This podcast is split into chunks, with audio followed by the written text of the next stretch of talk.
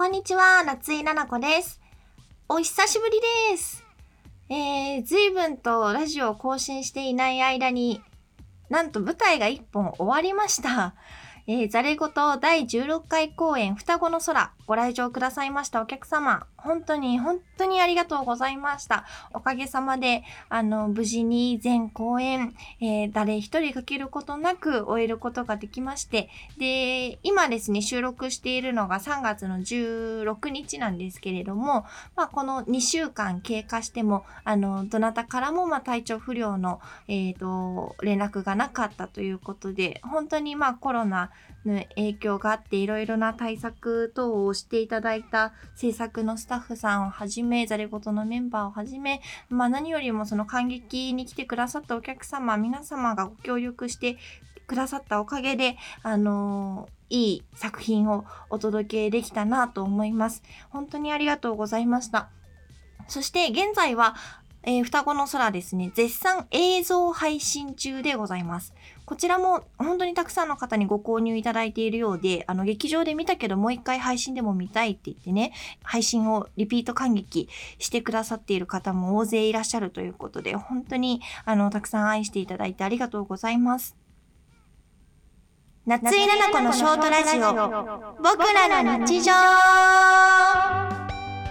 改めまして、こんにちは、夏井菜々子です。この番組は、私、夏井菜々子の日常をのんびり発信していく気まぐれショートラジオとなっております。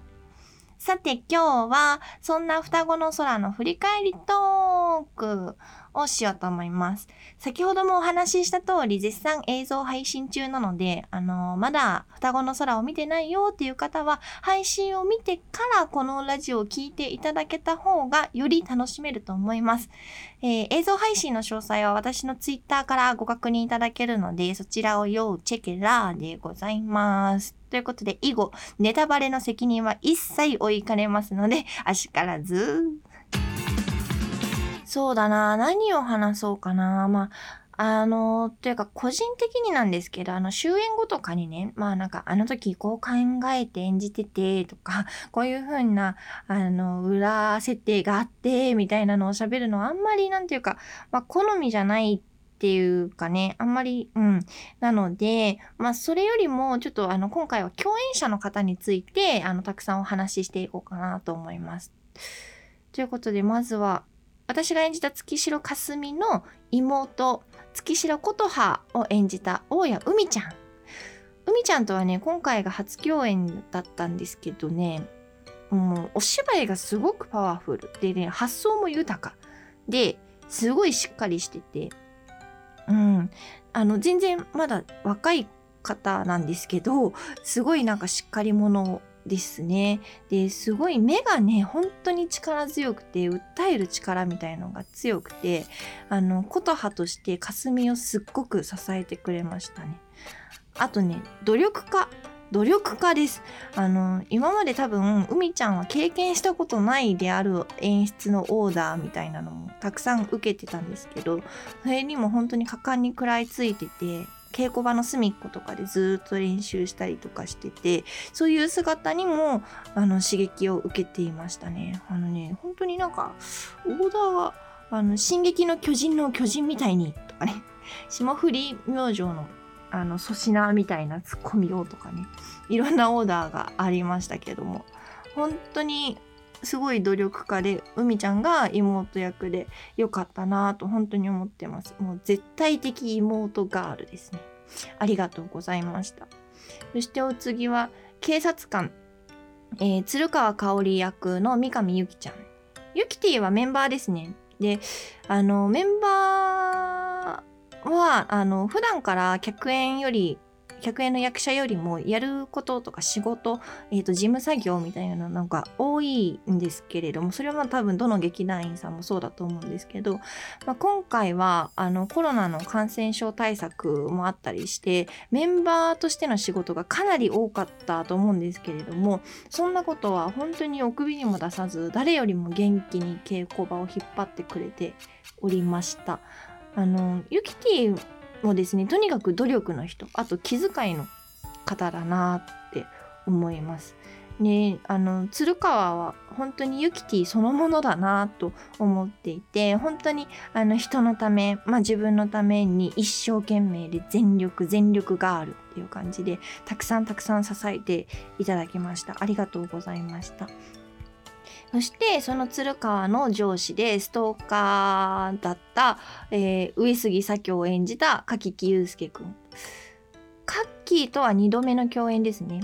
2回目ともあ 2, 度ともあのそんなに板の上で一緒に芝居することがない俳優さんなんですけどあのとにかくね稽古場に持ち込むあの武器武器発想 発想という名の武器が本当に振り切れててもういっつも笑かしてもらっています。なんか本当に私はあのゲラ笑い上手なので逆になんか一緒にお芝居するシーンが少なくて救われたなって感じで本当にケラケラ人事のように稽古場では笑っていましたね。あとね、ダンスが苦手とかずっと言ってるんだけど、あれは多分嘘ですね。あの、全然踊れてるし、今回はダンスパートも、なんかソロパートというかね、みたいなのがありまして、かなり必見です。あと、センスがいいですね。おしゃれボーイ。うん。で、周りをすごく見てくれてますし、いろいろ考えてくれる男、頼れる男ですね。カッキー、ありがとうございました。そしてお次は科学者、榊役のますみさん。ますみさんは、今回初めましての役者さんではあるんですけれども前々からお名前は知っていましたしお芝居を見たこともあってすごく素敵な女優さんだなっていうふうに前々から思っていたのであの共演できるとお名前を見た時にすごく嬉しかったですしでこれはねもうご本人にも何回も言ってるんですが稽古の初日の本読みのもう私はもう第一声で、えー、もうハートを打ち抜かれましたね惚れました本当にパワフルですし発想力も豊かですし、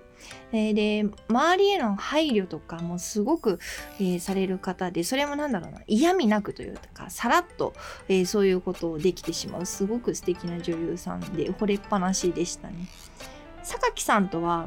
あのシーン舞台上ではパラレルワールドに行く前と帰ってきてからの2回しか実は板の上で会っていないんですけどあの英語とお別れしてパラレルワールドから帰ってきた時に最初に会うのが榊さんなんですけど、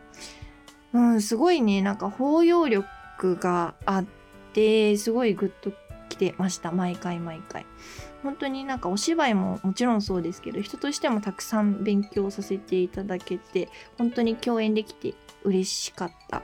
です本当にありがとうございますそしてご結婚おめでとうございますもう本当にめでたい。末永くお幸せに。本当にめでたい。めでたいガールですね、ますみさん。本当におめでとうございます。そして、ちゃーんちゃんちゃん役の石本カンタカンタも初共演ですね。今回初共、あ、初舞台だったらしいんですけどね。それをしたのが多分本番1週間ぐらい前だったんですよ。だからみんなでもう嘘だっつってたのを覚えてます。そのぐらいね、しっかりもう舞台の上で生きてたし、めちゃめちゃ愛らしいちゃんという役を仕上げていましたよね。もう多分ね、今回の座組の中で多分一番純粋でまっすぐで素直な清らかボーイでございました。あとね、人懐っこい、そしてミニオンが好き。ミニオンが好きな人に悪い人はいない。ということで。本当に癒しをありがとうございました。どんどん行きましょうか。本当これね、どんどん行かないと何分になっちゃうのって感じなのですいません。あの、全然すごい淡々と進んでますけど、本当にみんなのことが大好きです。伝わっていますか？この気持ち。さあ、どんどん行こう。えっ、ー、と、政府軍ですね。まずは天王寺アイル。天王寺アイル。アイル、アイルって名前だったんですよ、あの人。あの、劇中で一回も名前呼ばれてないですけど、あの、ぜひね、当番をチェックしてみてください。データで見られますからね。そんなあの天王寺アイルを演じたのは奥村亮介くん。奥くんとも初共演初共演の人今回いっぱいいたんですよね嬉しいですね奥くんは、えーと、ファンタスティック学園っていうところのメンバーなんですけど私ね奥くん以外のファン学の方とは全員別の現場でお会いしたことがあって奥くんでファン学メンバーコンプリートだったんですよ。でだからね顔合わせの日にあのファン学メンバーコンプリートですこれでっていう風な喜びを伝えましたところあーあはいみたいな感じでめちゃめちゃ惹かれてしまってあー距離感を間違えたって思ってねしまったって思ってすごく反省したんですけどなんてことはなくてただの人見知りボーイでした。あの全然もう打ち解けてからはもうとにかくずっとふざけてますしお芝居もずっとふざけてるいい意味で。本当にずっとふざけてた。なのにそのくせあのかっこいいお芝居とか真面目な芝居とかもできちゃうからずるいなって思ってました。まあ、天王寺ともあのラストシーン以外では板の上では合わなかったので私はもうほんとカッキーとオッくんのシーンはただのお客さんとしてゲラゲラ笑ってましたね。うん、本当にたくさん笑わせてくれてありがとうございました。そしてその部下の一人の石田黒人役の林一馬くんですね。カーくんもメンバーですね。まあ、カーくんももちろんユキティと同様、役以外のお仕事、メンバーとしてのお仕事がたくさんあって大変だったと思うのに、やっぱりカーくんも全く周りに何も感じさせないというね。スマートに、あのー、稽古場の環境を整えてくれたりとかサポートしてくれていて本当にありがたいですね。で黒とは本当にカー君の魅力が炸裂していたなと思ってあのなんかミステリアスな感じとかちょっとつかめないようなね感じとかそれこそスマートさとかもう今回黒とファンとかカー君ファンになった人も多いんじゃないかなと思うぐらい魅力が溢れてましたで本当にすごいかっこいい役だったんだけどね本人はテレ屋さんなので かっこつけたシーンの後は決まって照れてるっていうギャップもいいですね。ギャップボーイですね。本当にありがとうございました。そしてもう一人もう一人の部下早乙女純子。純子？純子も呼ばれてなかったね。ずっと早乙女って呼ばれてたもんね。純子っていうお名前でした。そんな純子 あの早乙女を演じたのが成重美咲ちゃん。みんなからはネギって呼ばれてましたね。成重って顔合わせの時ぐらいしか聞かなかったんじゃないかな。ネギちゃんも今回初共演なんですけど私はねネギちゃんの声にもう本当に本読みの時からやられましたね。あのすごく芯のあるすごい通る声なんですよ。素敵なね。なんか私はすごいふわふわしてなんか芯がないとか言われちゃうような声なので本当に羨ましいですね。でやっぱり今回の早乙女はすごくその声とかネギちゃんのあの資質みたいなのにマッチしてるなって思ってあーこんな部下いそうっていうかいてほしいみたいな感じに思わせてくれる。うん、あとまっすぐな正義感みたいなねとか裏に隠れるちょっと葛藤とかまあでも可愛らしいところとかすごく魅力的だなと思ってました。あのね黒とも早乙女も一回も舞台上で会わなかったんですけどまあでも霞に会ったらきっと、うん、協力してくれるんだろうなとかもなんかツンデレガールなところもあるなと思っておりました。あとね、ネギちゃんはよく笑うから、それがいいよね。なんかその笑い声にいつも癒されておりました。本当にありがとうございます。そしてお次は、荒木博士役の石川マリアちゃん。マリアとは、えっ、ー、と、同い年なんですよね。で、えっ、ー、とね、5年前の天使の決断っていうざれ言の作品で初共演してそれ以来の共演だったんですけどあの同い年であの5年で5年前ですよね。5年でこんなに色気の差が空いてしまうの？っていうぐらいすごい色気たっぷりのあの女性になっていて 本当に羨ましかった。めちゃめちゃいい女でしたよね荒木博士。私ねあのマリアが演じる荒木博士めちゃめちゃ好きだったんですよ。なんかあんなに色気のある学者、まあ、博士？でなんか悔しいけど絶対私にはできないなと思っていたので本当にすごいと思ってたし好きでしたね。しかもねあの荒木のセリフいちいち難しいんですよでそしてなんか説明セリフみたいなのですごいセリフが多くってもうマリアはもうずっと稽古場でも、まあ、あの楽屋とかでも呪文みたいにセリフを唱えてですごい苦労しただろうなって思うんですけど本当に魅力的な役だったなと思います。んでもってなんだけど 相変わらず天然プリもね炸裂していてもうたくさん癒されましたので天然ガール本当にありがとうございます。さてあさてさてあと4人ですね。まずは革命メンバーの斎藤真希役の小島あすみちゃん。あすみとも2回目の共演ですね。あすみはねあのナチュラルなお芝居が本当に魅力的な女優さんで前回の作品でほぼ絡みがなかったんですけど今回は、えーと、作品の後半で一緒になるシーンが何回かあって本当に嬉しかったなあすみはねあの稽古場をすぐに家にしちゃうんですよ。あの全然いい意味で。いい意味ですごくリラックスしているし、そのリラックスした状態ですごい演劇を楽しんでるなっていう感じのする子で、で、それはね、あのお芝居にも反映されてて、すぐその役の生きてる場所を作れちゃうっていうのが本当にすごい女優さんだなと今回あの改めて共演して改めて思いました。で、そして、あの、可愛い。で、面白い。でね、あの、多分、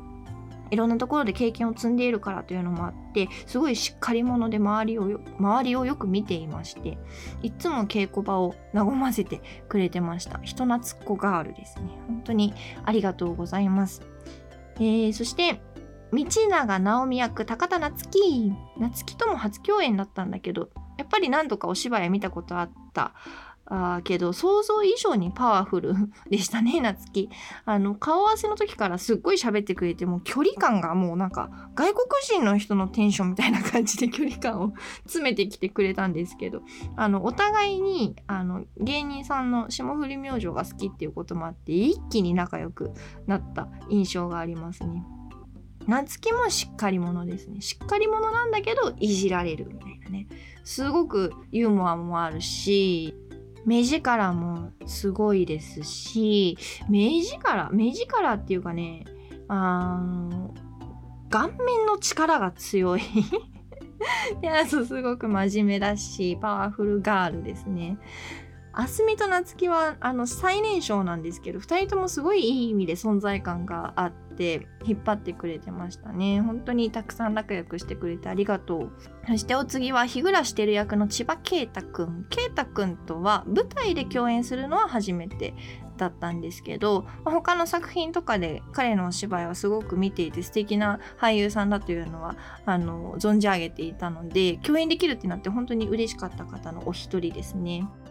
うんでもなんだろうやっぱりその外から見て想像していた以上に頭の回転がすごい速い方だなと思ったしすぐ自分のものにしちゃうしで稽古場でもいろんなことに気づいて自分からあの発信してくれたりとか、まあ、時には前から引っ張ってくれて時には後ろからそっと押してサポートしてくれたりもするっていう何でもできちゃう何でもボーイでしたね。なんかあのケイタってすごいしっかりしてるんですけどたまになんか抜けてたりとかなんかちょっと可愛いなんかサロペットみたいな服を着てたりとかしてなんかあざといなって思いつつ私はしっかりと癒されてました。ありがとうございます、えー、であ最後ですね。えー、達の英語役の長浜元樹くん。元木とはザレ言に初めて出演したザレ言の第9回公演の背景地球の皆様っていう作品で、えっ、ー、と、初めましてして、兄弟役だったんですけど、その時は元木がお兄ちゃんで私が妹っていうね、デコボコ姉妹？兄弟、あ、姉妹じゃないか、兄弟だったんですけど、あれがもう6年前とかだから、2人とも本当に大人になったねーって感じですかね。でも、で、メンバーも当時は自分より、その元木よりも先輩がたくさんいたけど、今やもう最年長でね、主催の安倍さんからの信頼もきっと熱いんだろう。そういう感じでメンバーとしての仕事もたくさん任せられてて本当に大変だったと思うんですけどやっぱり元木ももちろん他のメンバーと同様に全然そんなことを感じさせないぐらいの、うん、人柄の良さというか相変わらずのもう元木はもう本当にずっとまっすぐで実直で朗らかで、うん、今回は特にその人柄に何度も救われましたね。まあ、やっぱり何と言ってもあの辰野英語がいなければ私の演じた月城かすみはいなかったので本当に本当に感謝しております。ありがとうございます。さあ全キャストの紹介をさせていただきましたがいかがでしたか意外とめちゃめちゃ時間がかかった私はこれを10分ぐらいでやるはずだったんですけど意外と時間がやっぱりね語るには時間が足りないって感じですね。ねまあ私が今回いただいた役は月城かすみっていうまあ作品の中ではいわゆるまあヒロイン的なポジションの女性だったんですけど作品を見ていただいた方はわかると思うんですけど本当に皆さんに助けてもらいながらあの英語に思いを伝えに行っていたので本当にみんなにありがとうっていう気持ちでいっぱいです。本当にありがとうございます。えー、そして、まあ、ざれ言の現場は毎回ね、なんか心が優しい方が集まるっていうことで有名なんですけど、まあ、それはもちろんキャストはもちろんスタッフの方とか、お客様とか。でも今回は特にコロナの影響もあって、まあ、もちろんみんな優しいのはもちろんなんですけども、責任感とか向上心とか高い方ばっかりで、みんなでこの作品を届けるぞっていう団結力がすごく強くて、本当になんか心強かったですし、この座組でコロナ中でお芝居ができたっていうのは本当に私の宝物ですね。ということで、えー、映像配信は今月の24日まで見られますので、ぜひね、これから何度でも双子の空を楽しんでいただけたら嬉しいです。ああとあれですね、応援券、応援券もたくさんご購入いただいてありがとうございます。あの、これは1枚500円で購入いただけるものなんですけど、その売り上げが役者に100%還元されるという、これまたザレ言の優しさが100%、えー、反映されている企画ですね。で、ご購入いただいた方には特典がつきまして、まあこれはご購入いただく枚数によって内容がどんどん、えー、と増えていくよっていう感じで、え、ー、と、1枚から4枚だとえーと、枚数に合わせた数の応援してる役者の舞台写真で5枚目が応援してる役者からのコメント動画。で6枚から9枚は舞台写真がランダムで枚数に合わせて。で10枚買っていただけると応援してる役者の衣装付きのコメント動画がゲットできちゃうよっていう感じですね。あの個人的にはコメント動画とかのプレゼントっておそらく初めてなのでレアだと思いますね。あのなのでぜひこちらも合わせてご購入いただけたら本当に嬉しいですまあ、あの、あまりこれ、あの、自分で言うのもあれなんですけど、私ですね、3月25日が誕生日でして、まあ、記念すべきというかね、30歳のお誕生日なんですね。なので、まあ、あの、プレゼント代わりに、ぜひ、あの、ポチッとご購入いただけたら、すごく、すごく嬉しいので、あのー、ぜひ応援してください。あの、応援しててよかったなっていうふうに思っていただけるような役者になれるように、これからも頑張ってまいります。えー、ということで、えー、ちょっと長くなってしまいましたけれども、最後まで聞いていただいてありがとうございました。えー、皆さん、素敵な春をお過ごしくださいね。ということで、夏井菜々子でした。またね